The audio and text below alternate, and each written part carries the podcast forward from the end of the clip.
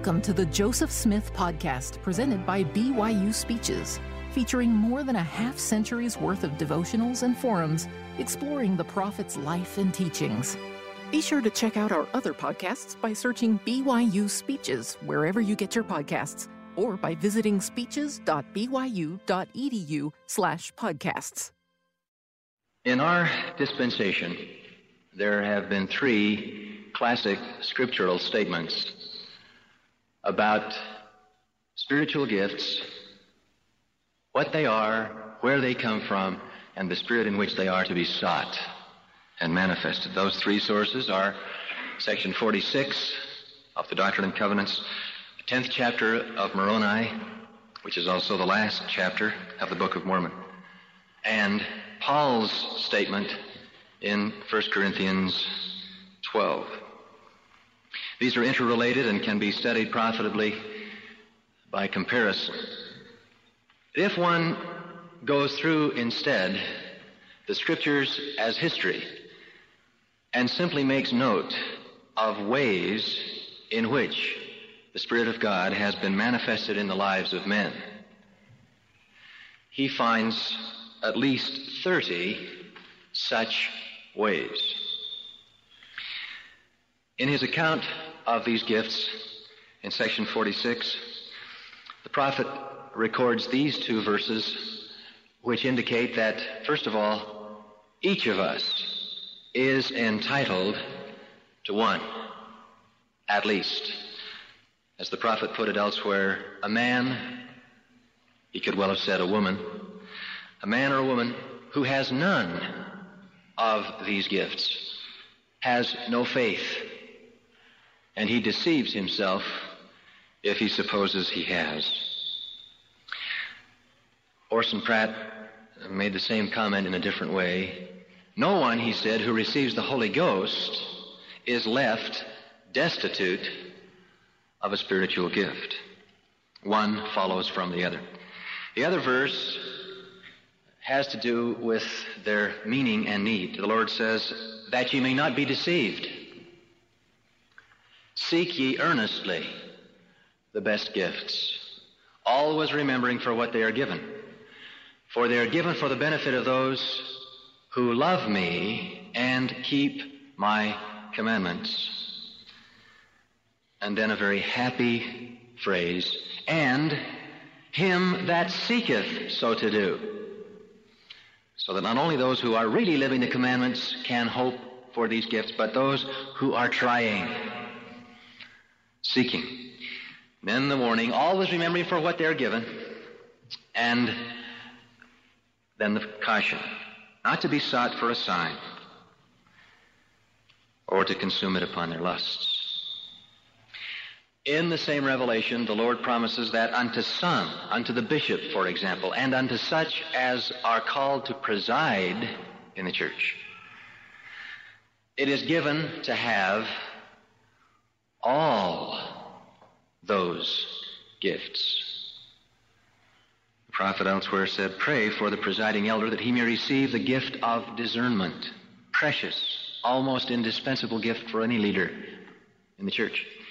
But to some, it is given to have all, not just one, but all of these gifts. With that as a premise, I have gone through the life of the prophet Joseph Smith and singled out instances in his own life when these gifts were manifest. And no surprise, he did in fact experience all of the list of spiritual gifts.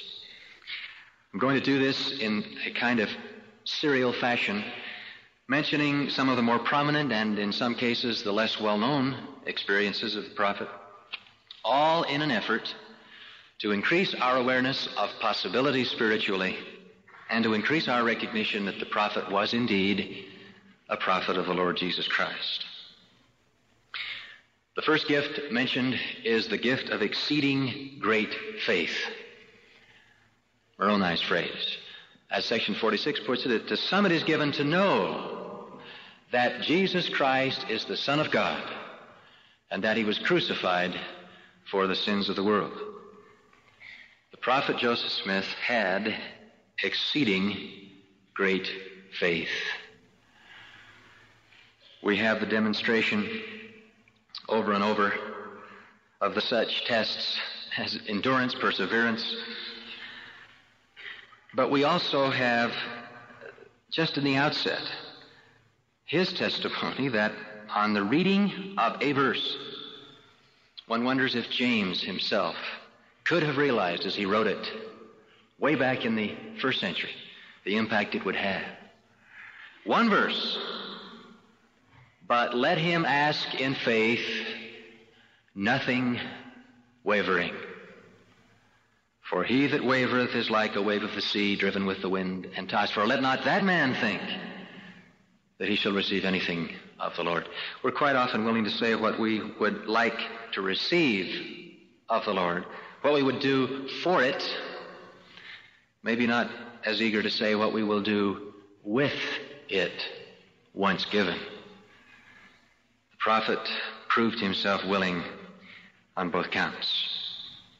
In connection with that gift, it is said, to some it is given to believe on their words, meaning those who have great faith and testify, that they also might have eternal life if they continue faithful.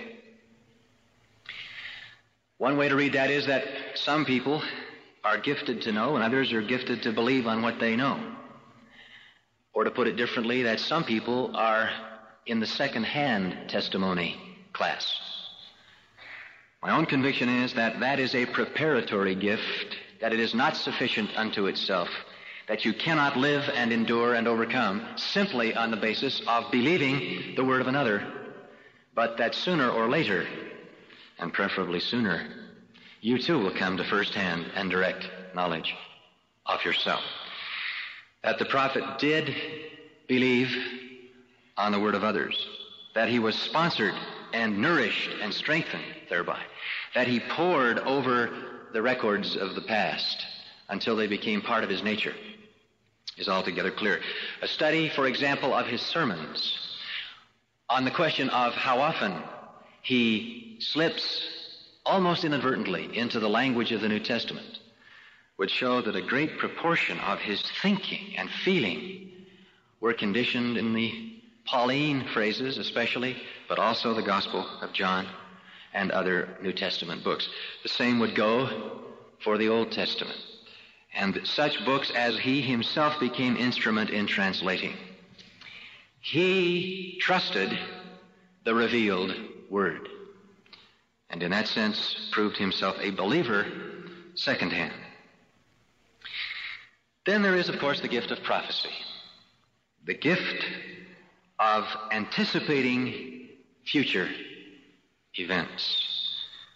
The late Elder John A. Widtsoe, after a study of the Doctrine and Covenants, concluded that the prophet had made at least 1,500 statements about the future. If one extends beyond simply the Doctrine and Covenants to others, to the personal promises he gave in blessings, to the comments he gave in sermons, to his counsels in the midst of his own brethren in sometimes private and sacred circumstances, and to things that he wrote in letters it would exceed far that 1500. He once said that the Lord told me that when I was weighed down with trouble and could see no way out, to prophesy. And he would bless me with the spirit of prophecy and with the power to see it come to pass. One can discern, therefore, in his life times when he was in that condition as the symptom or the background of his then uttering a prophecy. For example, in Kirtland, in that period of mass apostasy, more than half of the church falling away, and many of the twelve.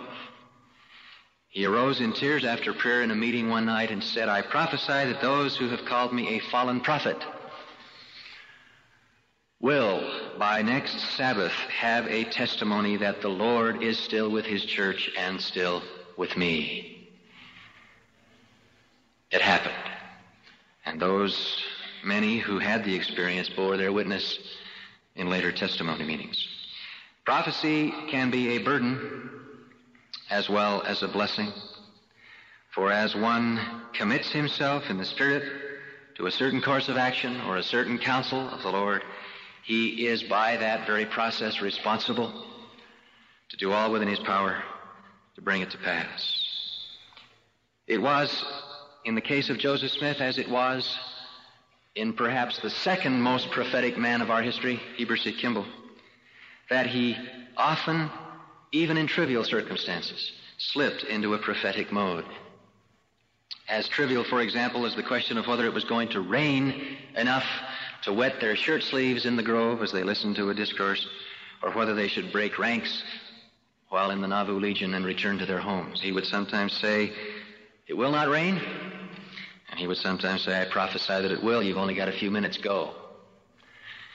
He often said to those who criticized, to those who argued that there was no such thing as prophecy, ancient or modern, the New Testament says, he's quoting John, that the testimony of Jesus is the spirit of prophecy.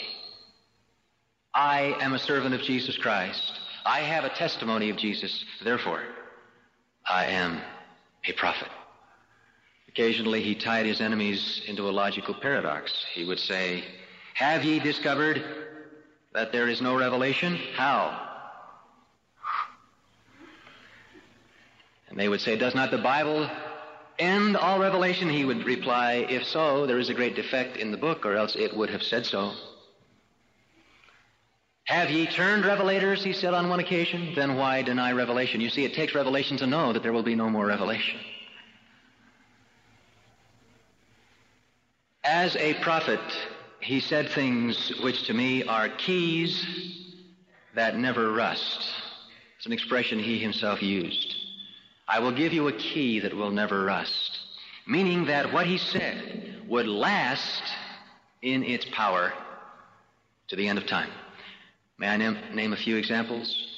In the midst of the leadership struggle, the mass apostasy of a group in Nauvoo led by William Law, and the claim of others to have special prerogatives of leadership, he said, This is a test. Always go with the majority of the twelve and with the records of the church. Not one offshoot group, not one, can pass that test. How many were on the stand, for example, at Nauvoo in August 1844, after the prophet's death, when a man, Sidney Rigdon, wanted to be the guardian and, in effect, the leader of the church? How many of the twelve were on the stand when the decision was made to follow the twelve? Answer? Seven. A bare majority. Two had not yet come back from missions to the east. Again and again in our history, the twelve in unity have made the revelatory decisions under the prophet, which have been binding upon us all. And the records? Well, which records are most important? Likely, I suggest those in the archives of the temple. We have them. We preserve them, and they are a mark of the authentic transmission of divine authority and power to our day. A prophetic statement lasting to our day. Some have heard me recall the statement to Lillian Fries. I'm not sure she was there firsthand.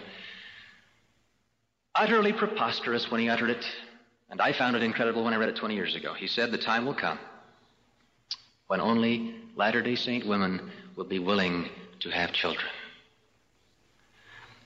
It's happening under our eyes. He said on another occasion, The saints will be driven and suffer, but they will go to the Rocky Mountains and they will become a great, and one version of that is not a great and mighty, a great and wealthy people Whatever you may think of your status economically, compared to the rest of the world, you are wealthy.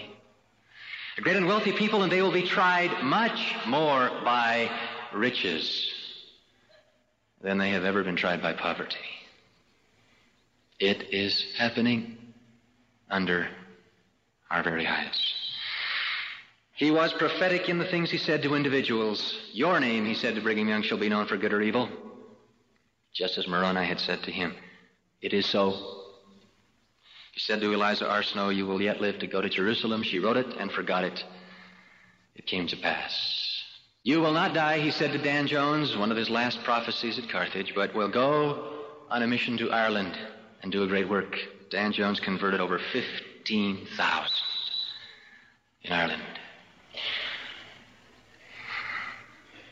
You will live to see Israel triumph and in peace, he said to young Johnny Smith, 15, his feet bloody from drilling with the Nauvoo Legion.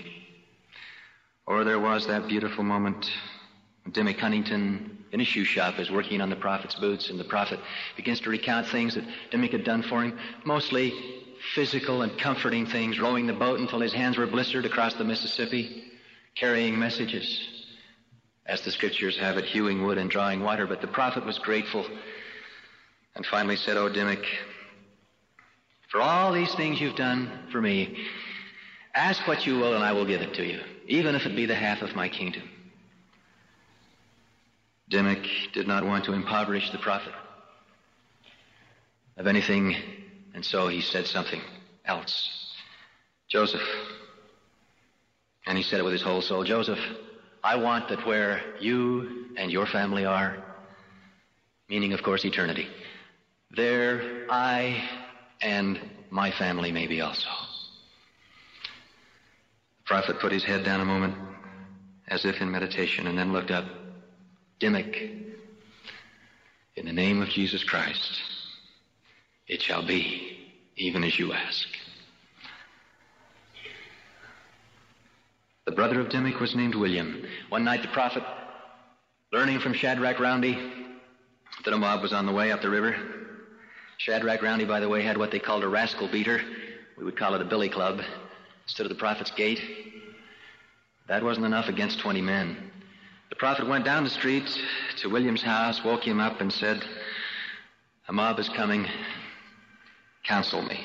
William said, I know what to do. You climb in my bed. I'll go back and get in yours. That was done. They came, they grabbed him, they took him, and it wasn't until they were down the river and on the raft that they discovered they had the wrong man. And then their viciousness knew no bounds and in wrath. They beat him and left him when he finally staggered into his own home and awoke the prophet.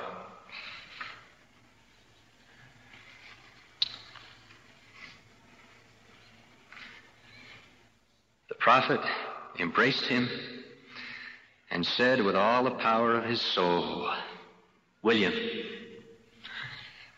you will never taste death. There were time, I could tell you how that prophecy was fulfilled. To be able, in the name of Jehovah, to so prophesy was both the blessing and the burden of Joseph Smith. Brethren, this is Wilford Woodruff's recollection. Brethren, I have enjoyed what you've said. But you no more comprehend the destinies of this church than a little child on its mother's lap. Brethren, this church will fill North and South America. Brethren, this church eventually will fill the whole earth. Related to that prophecy, he once said, You can build all the chapels you want, but you will never have enough to hold the Latter day Saints. Discernment. Pray for the presiding elder that he may have this gift, the prophet said. Discernment, the recognition of the spirit that actuates a person. The way I know in whom to confide, the prophet said once, God tells me in whom I may place confidence.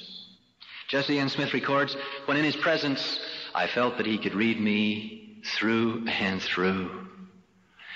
Wilford Woodruff says that on an occasion he met him on the street. The prophet took his hand, held him, and said, Wilford, and then paused and seemed to be searching his soul, and then said, I'm glad to see you. I hardly know these days who are my friends and who are my enemies. A man assigned to be, as it were, undercover came to Nauvoo, tried to work his way into the good graces of the prophet, and having done so, he thought, invited him out for a walk. And on the crest of a hill, the prophet stopped him and called him by name and said, I know your plan. Do not make a move or I will demonstrate the power of God to you. Go your way. It was true. he had planned to kidnap and went away cursing. He once said in a letter, It is impossible to hide a bad spirit from the eyes of those who are faithful. It will show itself in our speech and in our writing and in all our other conduct. It is also in vain to make great pretensions when the heart is not right. The Lord will expose it to his faithful saints. Now, he set up the law of witnesses, which requires that evidence and testimony must be used before a man or a woman can be convicted. But the recognition that something is wrong or that something is right, that is of the Spirit. And he had it. He once prayed to know if a choir director there in Nauvoo was singing unto the praise of God. The Lord made known to him that the man was immoral. And shortly the man resigned and left. He was discerning. He trusted many beyond their trustworthiness. Brigham Young thinks to give them ample rope. But the Brigham himself once said, following the spirit of the prophet, you know, if a man speaks, he may be as smooth as oil. But if he has not the Spirit, he will not edify the saints, and there will be many inquiries after him. And Brigham added, I give that as a key. Joseph discerned. Dreams. There are dreams that result from pressure, from diet, from anxiety. Some psychological research indicates that we all need to dream and that our own mental health depends upon it. But there are also dreams sent of the Lord. It is one of the spiritual gifts. Being warned in a dream, Joseph fled with Mary and Jesus into Egypt. The wife of Pilate had a dream, gave her such anxiety she pled with her husband not to take action against the Messiah. But as you recall, he washed his hands anyway. Joseph did have prophetic dreams. I mention only two. To Levi Hancock, he once said, and Hancock had started on a mission, been out a night, had a terrible night of nightmares, and returned in fear. The prophet said to him, Go. I've had as bad dreams as ever you had. The Lord comforts men through dreams, whether it means anything or not. And then came the dream, the ugly, ominous dream. This at Carthage you recall, in which he saw William and Wilson Law and others. They cast him in a pit, a pit higher than his head, no way he could climb or spring out of it. And then shortly they, both of them, are attacked by serpents and are dying. They cry out for his help. And all he can say is, I would help you if I could, but you have made it impossible for me to help. All too true to what happened. William and Wilson Law, you may recall, were the leading spirits in the Nauvoo Expositor and in the meetings of conspiracy that culminated in the prophet's death. Visions.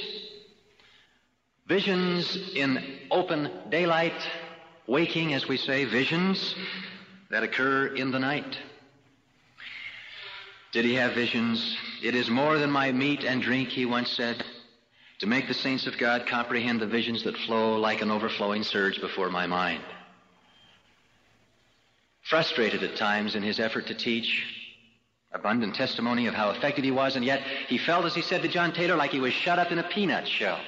He felt like the moment he moved into something that countered the traditions that people had accumulated, they flew apart like glass. He once said in frustration, getting anything in the heads of this generation, and he was talking about the saints, is like cutting hemlock knots, using a corn dodger for a wedge and a pumpkin for a beetle. Now that's 19th century. I'll explain. Hemlock knots are tough. If you had a wedge to go at them made of cornmeal, a pancake made of cornmeal, that were your wedge. And if the thing you tried to drive it in with was a pumpkin, you know how well you might do at splitting hemlock nuts. That's how effective he felt his teaching sometimes was. And yet, the Lord did reveal and unfold line by line the whole plan. He said on one occasion, I have the whole plan of the kingdom before me. And he could have added, no one else does. Everyone else had parts, fragments, pieces. But over the training period the Lord gave Joseph Smith, he had it all. Visions, some of them were panoramic. He said of the section we call section 76, I reveal a hundred times more of glory if the saints were prepared and if the Lord would permit. Well, a hundred times the present length of that revelation would be the full length of the Doctrine and Covenants. More knowledge stored up in his mind than I believe in any intellect since the time tested. Yet he often said, I am not learned, but I have good feelings as any man. Learned he was not in the standard bookish and university sense, but taught by the greatest teachers in the universe. He was. And it will not do if one is speaking of him in his maturity to say that Joseph was an ignorant farm boy. He had by that time become a very informed, enlightened, and divinely taught man.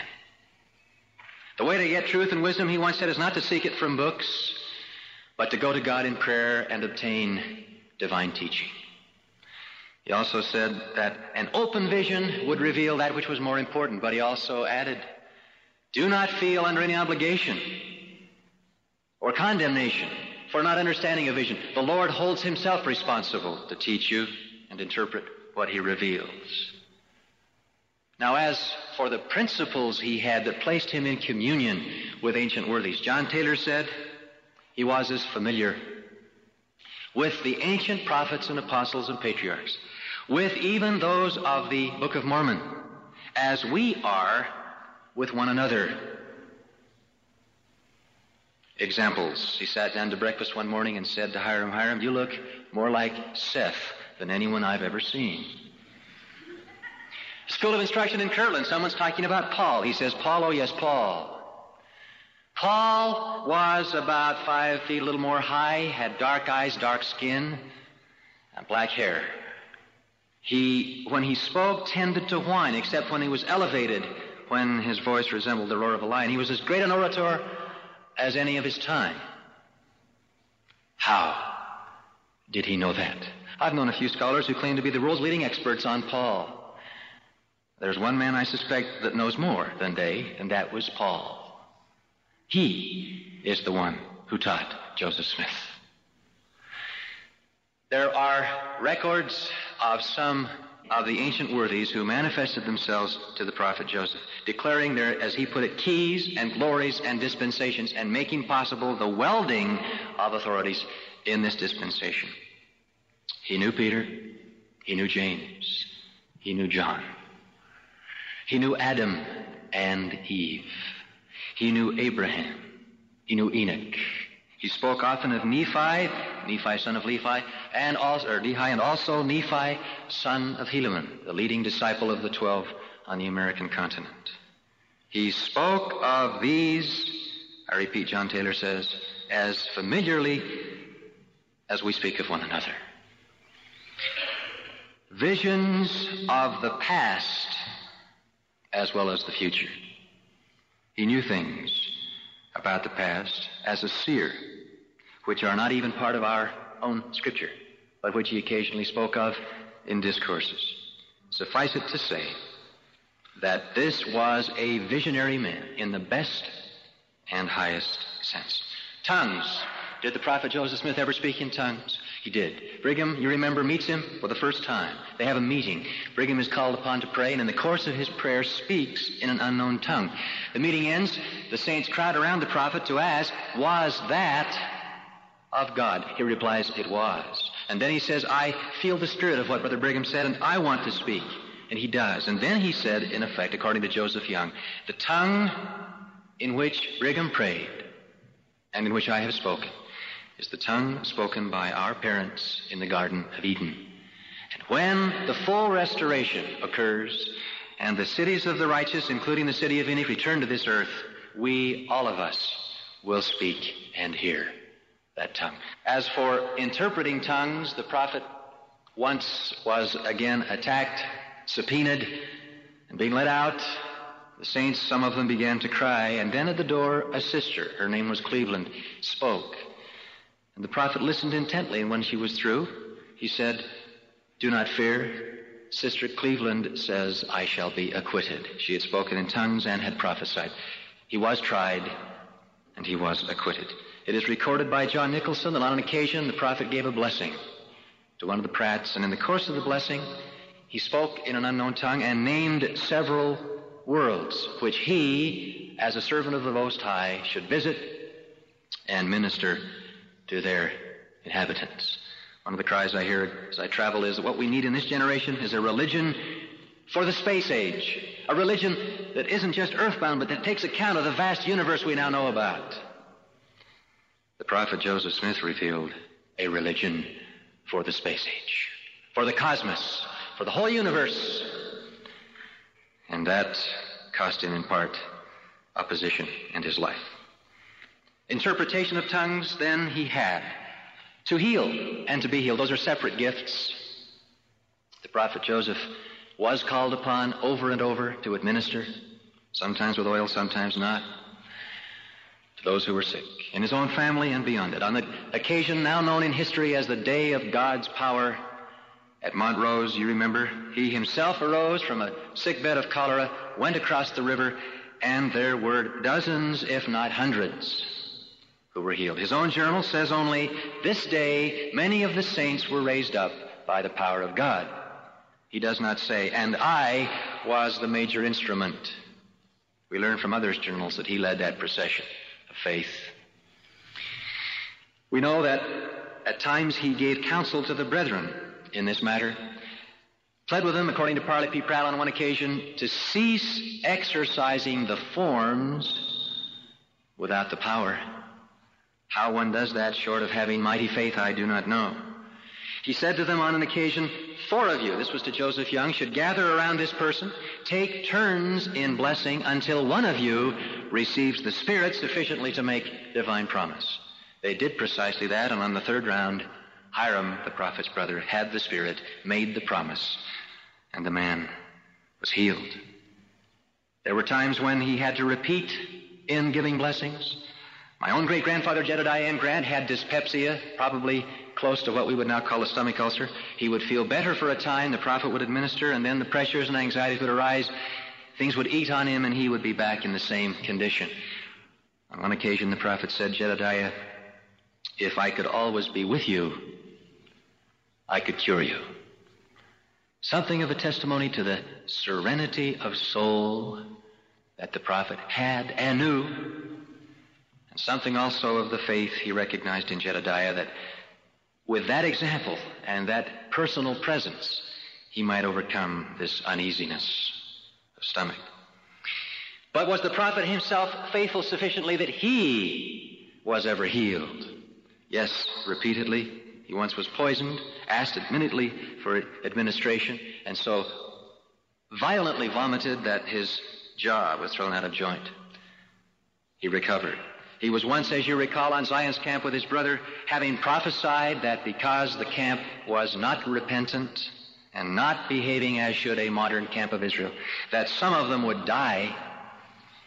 In an account it says, he said, even as sheep die by the rot. Terrifying statement. And 13 did. And in spite of his prophecy, he yearned to go and heal and tried, and then was himself smitten with cholera. And he and Hyrum together felt its ravages, fell down, prostrate together, and prayed for deliverance. Even at that moment, Mother Smith was praying for them, as they later learned. And they asked for a testimony that the Lord would relieve them and overcome. It came, and within minutes they arose free of a disease which in other cases was fatal. To have knowledge, a spiritual gift, and to teach it. To have wisdom, and to teach it. I believe that is four gifts. I think it's possible for a person to know much and be rather ineffective in teaching. What's the distinction between knowledge and wisdom? I know of no final scriptural definition. But clearly, just to have a lot of knowledge, the prophet once said to be puffed up with knowledge, however useless, is not as vain as pride in other areas.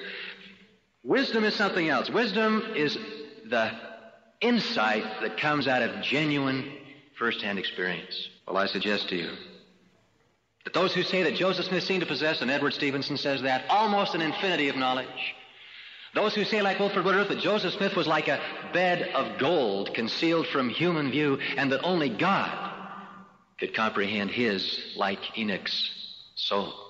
And those who said that he could circumscribe the wisest elder and know his very thoughts. And those who said that to hear him teach and testify was so powerful that no other man in the kingdom then or since could match it. All that gives us indication of knowledge and the fulfillment of the promise given him in 1833 that he would have power to be mighty in testimony. His testimony almost shook the earth. Lorin Farr said to his son, I'm told, Oh, my son, I have sorrow that you will never hear the gospel of Jesus Christ taught in power. And what he meant was that Joseph Smith was dead and gone, and that though there were giants in the kingdom, none of them could command the power of heaven as he stood between heaven and earth in witness bearing of testimony and knowledge. He had knowledge, and he taught it. He was not a natural orator. Others of the brethren were more eloquent in the flowery sense. Sidney Rigdon certainly was. Parley Pratt was. Others were more orderly and organized. Orson was. Others were more practical in their counsel. Brigham Young was. But it is a testimony again to the prophet's greatness that all of these, his superior in one way or another, yet sustained him as the greatest prophet of all time, Jesus Christ himself being the only exception. Wisdom, I have made this my rule. When God commands, do it. And that took him all the way to Carthage. The gift to voice Scripture. The promise came at Harmony when they didn't have paper enough to write the book on, let alone enough to eat. Harmony, Pennsylvania, he and Oliver, and the revelation comes. You'll look at the manuscript someday. We have about a third of it. This piece of paper yellow, the next page white, one line, one knot, one torn on the top, another knot. They use scratch paper to translate the marvelous work and a wonder. And if it hadn't been for a barrel of pickerel that one of the Knight brothers brought up for them, they might have starved. And in that setting is this sentence This generation shall have my word through you. Glorious and burdensome. There is a story, I cannot find the source, it may be apocryphal, that on the way one day to the press, the Grandin Press in New York, with another sheaf to be put into type and printed, it came down again on the prophet with a weight that crushed him. What am I doing? Here is a book I am intending to publish as scripture. A book to go side by side with the Bible. How can I do this? And that the voice of the Lord came to him saying, I will bring forth evidence. Ask Hugh Nibley sometime how much evidence has come forth. To voice Scripture, so he did. To recognize the diversities of operations and the differences of administration. I do not even understand what those exact phrases mean. But it is possible that the diversities of operations is another way of saying the recognition that the movements, the trends, the activities, the ongoing processes of history, the recognition of which are centered in the light, in the influence of the hand of the living God, and which are simply of man, and which, if any, are from the lower regions. This generation, the prophet said, will not receive the doctrine of spirit communication, but they shall have it. And it shall not be from a good source either. The adversary always sets up his kingdom in opposition to the kingdom of God. And the multiplicity of variegated religions of our generation is indeed a sign of the times. He did recognize, he did feel, and it is the testimony of this church, a first presidency letter just this month has confirmed it, that we must recognize as Latter day Saints that the Lord's Spirit has worked upon all generations and all cultures, and by name they mention some of the great Oriental leaders, the Confucius, the Buddha, others, as they mention ancient and venerated philosophers, saying they had something of the light and power of God. We are often thought of as a church bound to be condemned because we are so exclusive. This is the one church that has the capacity to retain its roots and relate to and eventually embrace all mankind sifting through the error toward the truth. The prophet Joseph had that kind of expansive soul.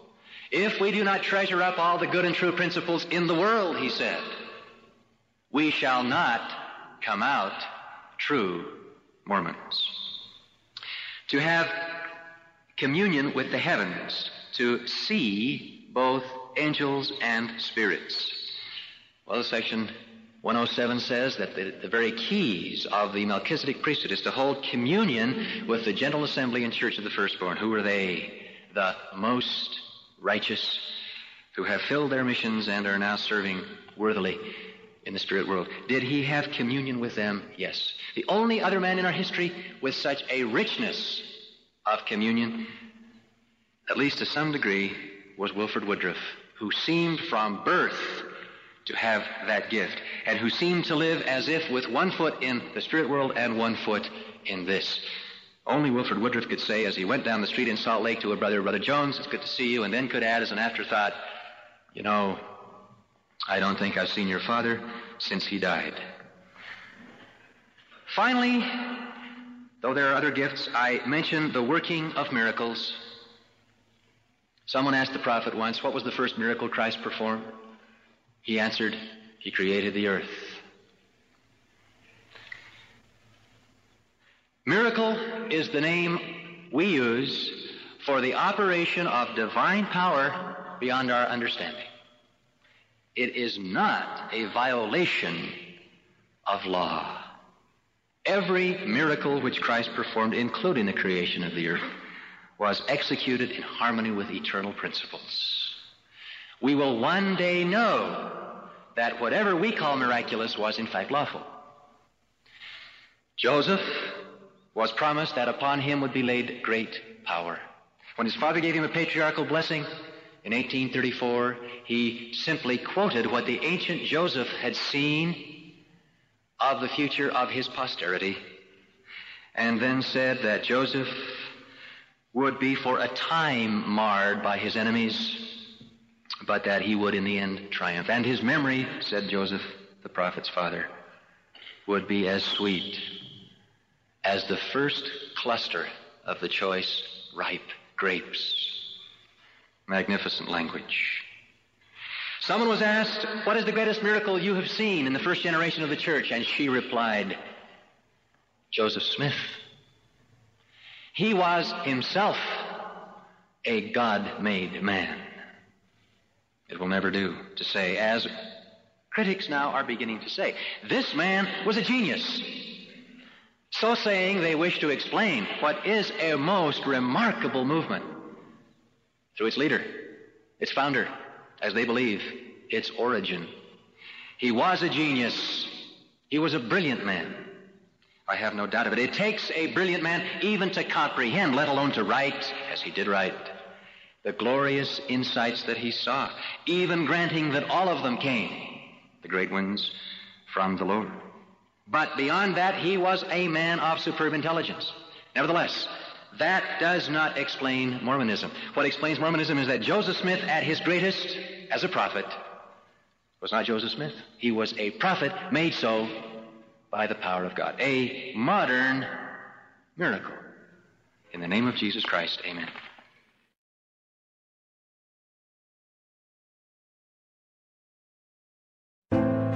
You've been listening to the Joseph Smith Podcast presented by BYU Speeches. Please check out our other podcasts of recent speeches, classic speeches, and BYU Speeches compilations on love and marriage, overcoming adversity, by study and by faith.